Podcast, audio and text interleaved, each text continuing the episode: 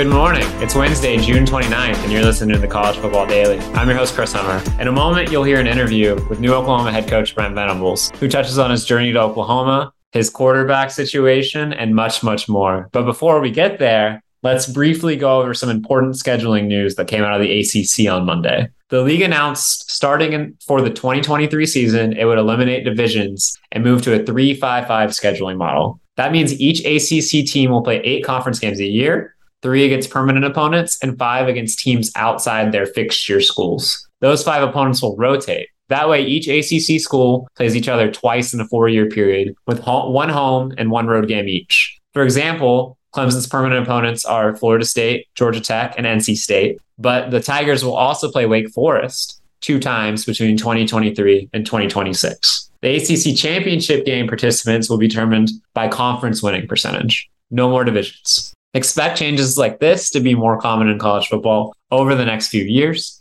The Pac 12 and Mountain West have already moved to eliminate divisions after the NCAA in May eliminated the requirement of divisions to host a conference championship game. It's the way of the future in college football. And speaking of someone who's participated in a number of ACC title games over the last decade, here's former Clemson defensive coordinator and current Oklahoma head coach Brent Venables. I wanted to start with a question that I know a lot of people are probably curious about. We've watched you on the sidelines for years, and I have to start by asking Will you have a get back guy this year at Oklahoma? Yeah, there'll be no need for a big get, get back guy. Those days are over. I think uh, I think he's retired from his get back days. Uh, my, my get back guy from Clemson. Pretty good job at UVA now. Yeah, yeah, no doubt. Yeah, uh, Adam Adam would do a great job there. So Yep, no big get back guys. Well, we have plenty of guys managing sidelines. I'm part of that sideline. So just like every football sideline, you got to keep people off the field and out of harm's way. So we'll continue to do that. Does being the head coach just come with a slightly calmer demeanor on the sideline? Is that is that the reason for no get back guy? I don't know. I think I was fine. You know, I never had a penalty. My whole career, I've never had a penalty, so I think I'll I'll be all right.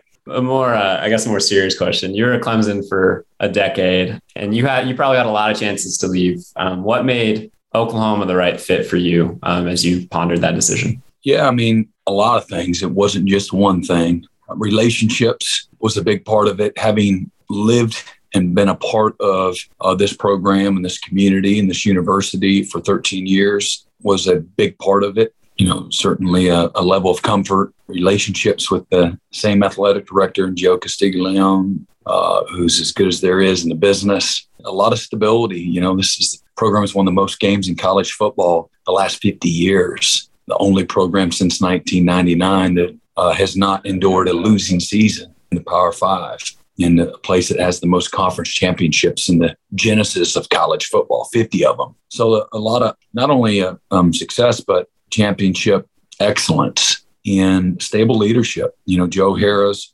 president of our universities, when I was here before, you know, he's the dean of the law school, and then he became general counsel for the university, and then now the president. So, from alignment with, uh, with leadership, Norman's a wonderful community, over 100,000 people. It's a very diverse and connected community. We sold out every home game since 1999, had the best winning percentage, I believe, since uh, 2000, lost 11 times the last 21 years in this stadium. A lot of excellence going. A lot of people talk about, well, we got, you know, their, the number of seats that they have in their stadium, the stadium size, but we've sold them out. And not only that, we've won more than anybody, you know, in the last 21 years at home. So trying to take a, a, a great program that's been very stable. We've won 78 games the last seven years. I was with Coach Stoops when he was here, came in 1999. He recruited me out of high school. Uh, still a big part of this program and in ways both, you know, on and off the field, mostly off the field now, but has a couple sons still uh, on the team.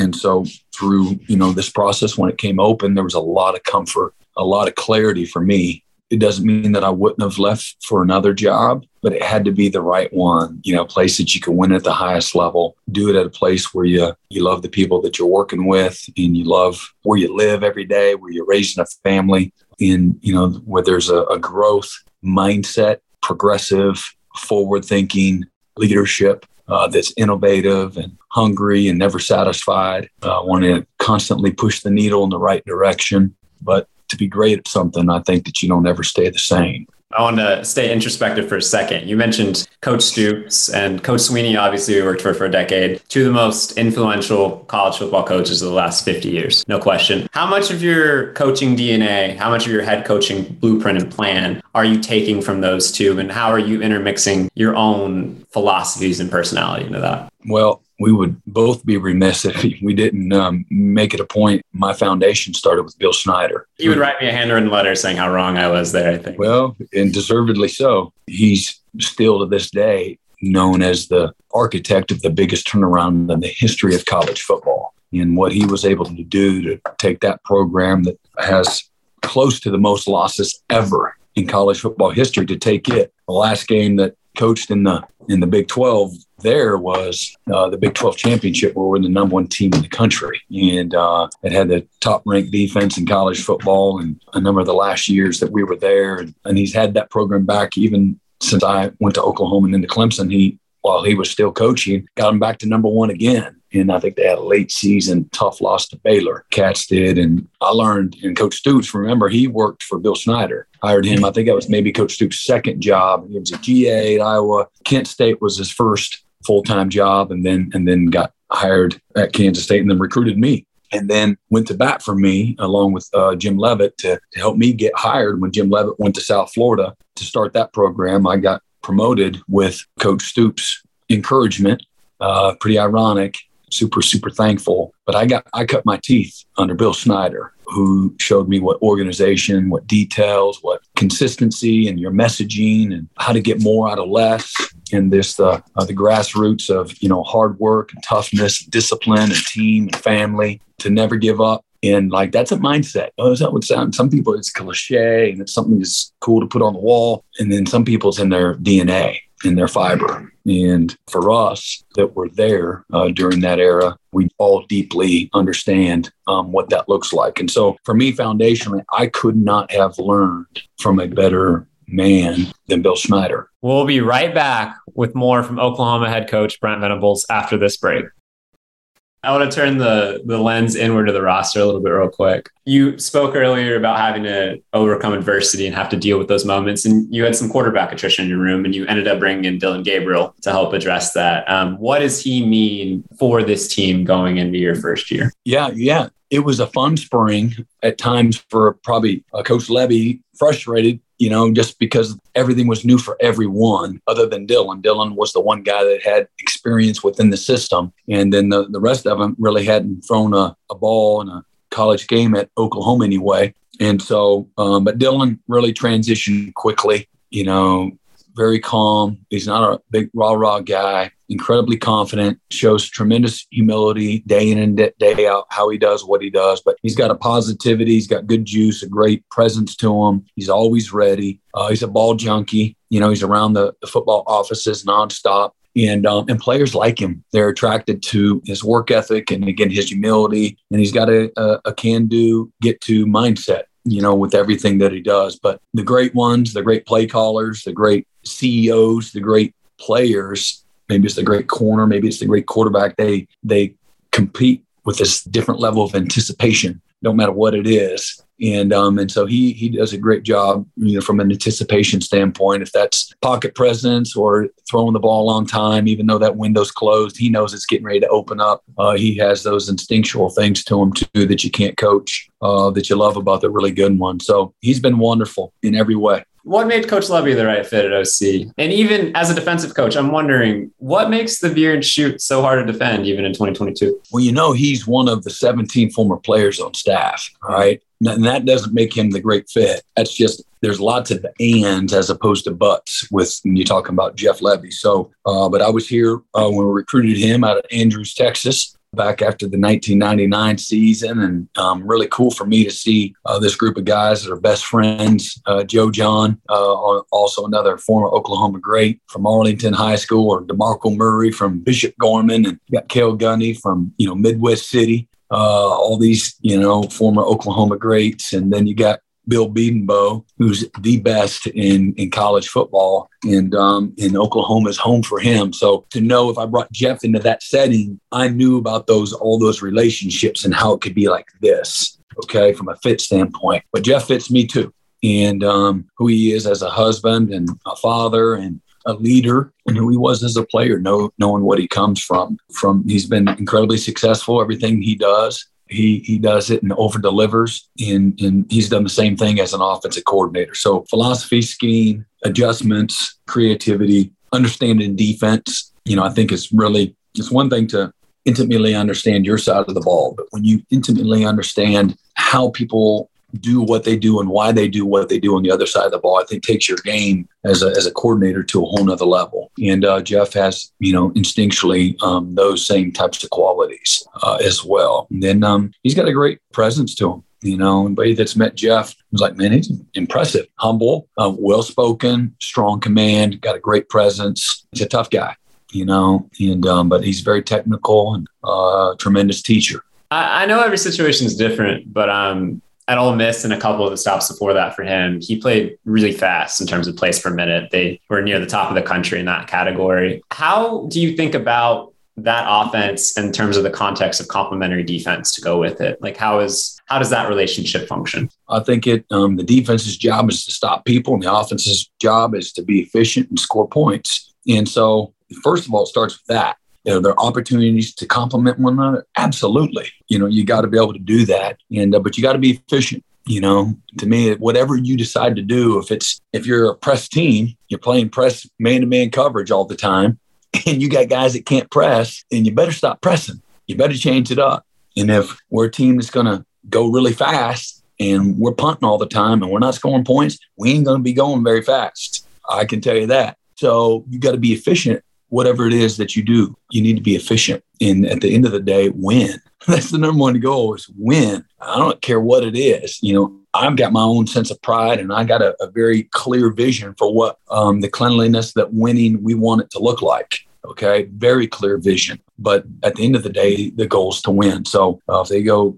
you know, a thousand miles an hour doing so, great. You know, but at the end of the day, you want to be um, efficient, you know, again on both sides of the ball and and uh, complement one another. So um, I, I certainly recognize the the strain that it can cause. You know, from all the different things that it can uh, cause issues for for defense. And um, but the biggest thing is is being efficient. You know, understanding who to block, how to target people. You know, making sure we're in you know good place and things that, of that nature. You know, from a situational standpoint. To me, you can't hope that the other team isn't lined up in order to win the game. That's not that's not why you go no huddle to me or in tempo. You know, to me, okay, what if they get lined up and handle your tempo? Now, can you block? Can you be physical? You know, can you be efficient? Can you score points? They know what you're in. They got their hand in the dirt. Okay. They're ready to play fundamentals and technique and got eyes where they need to be. That's the defensive strategy to that, right? All right. So now what?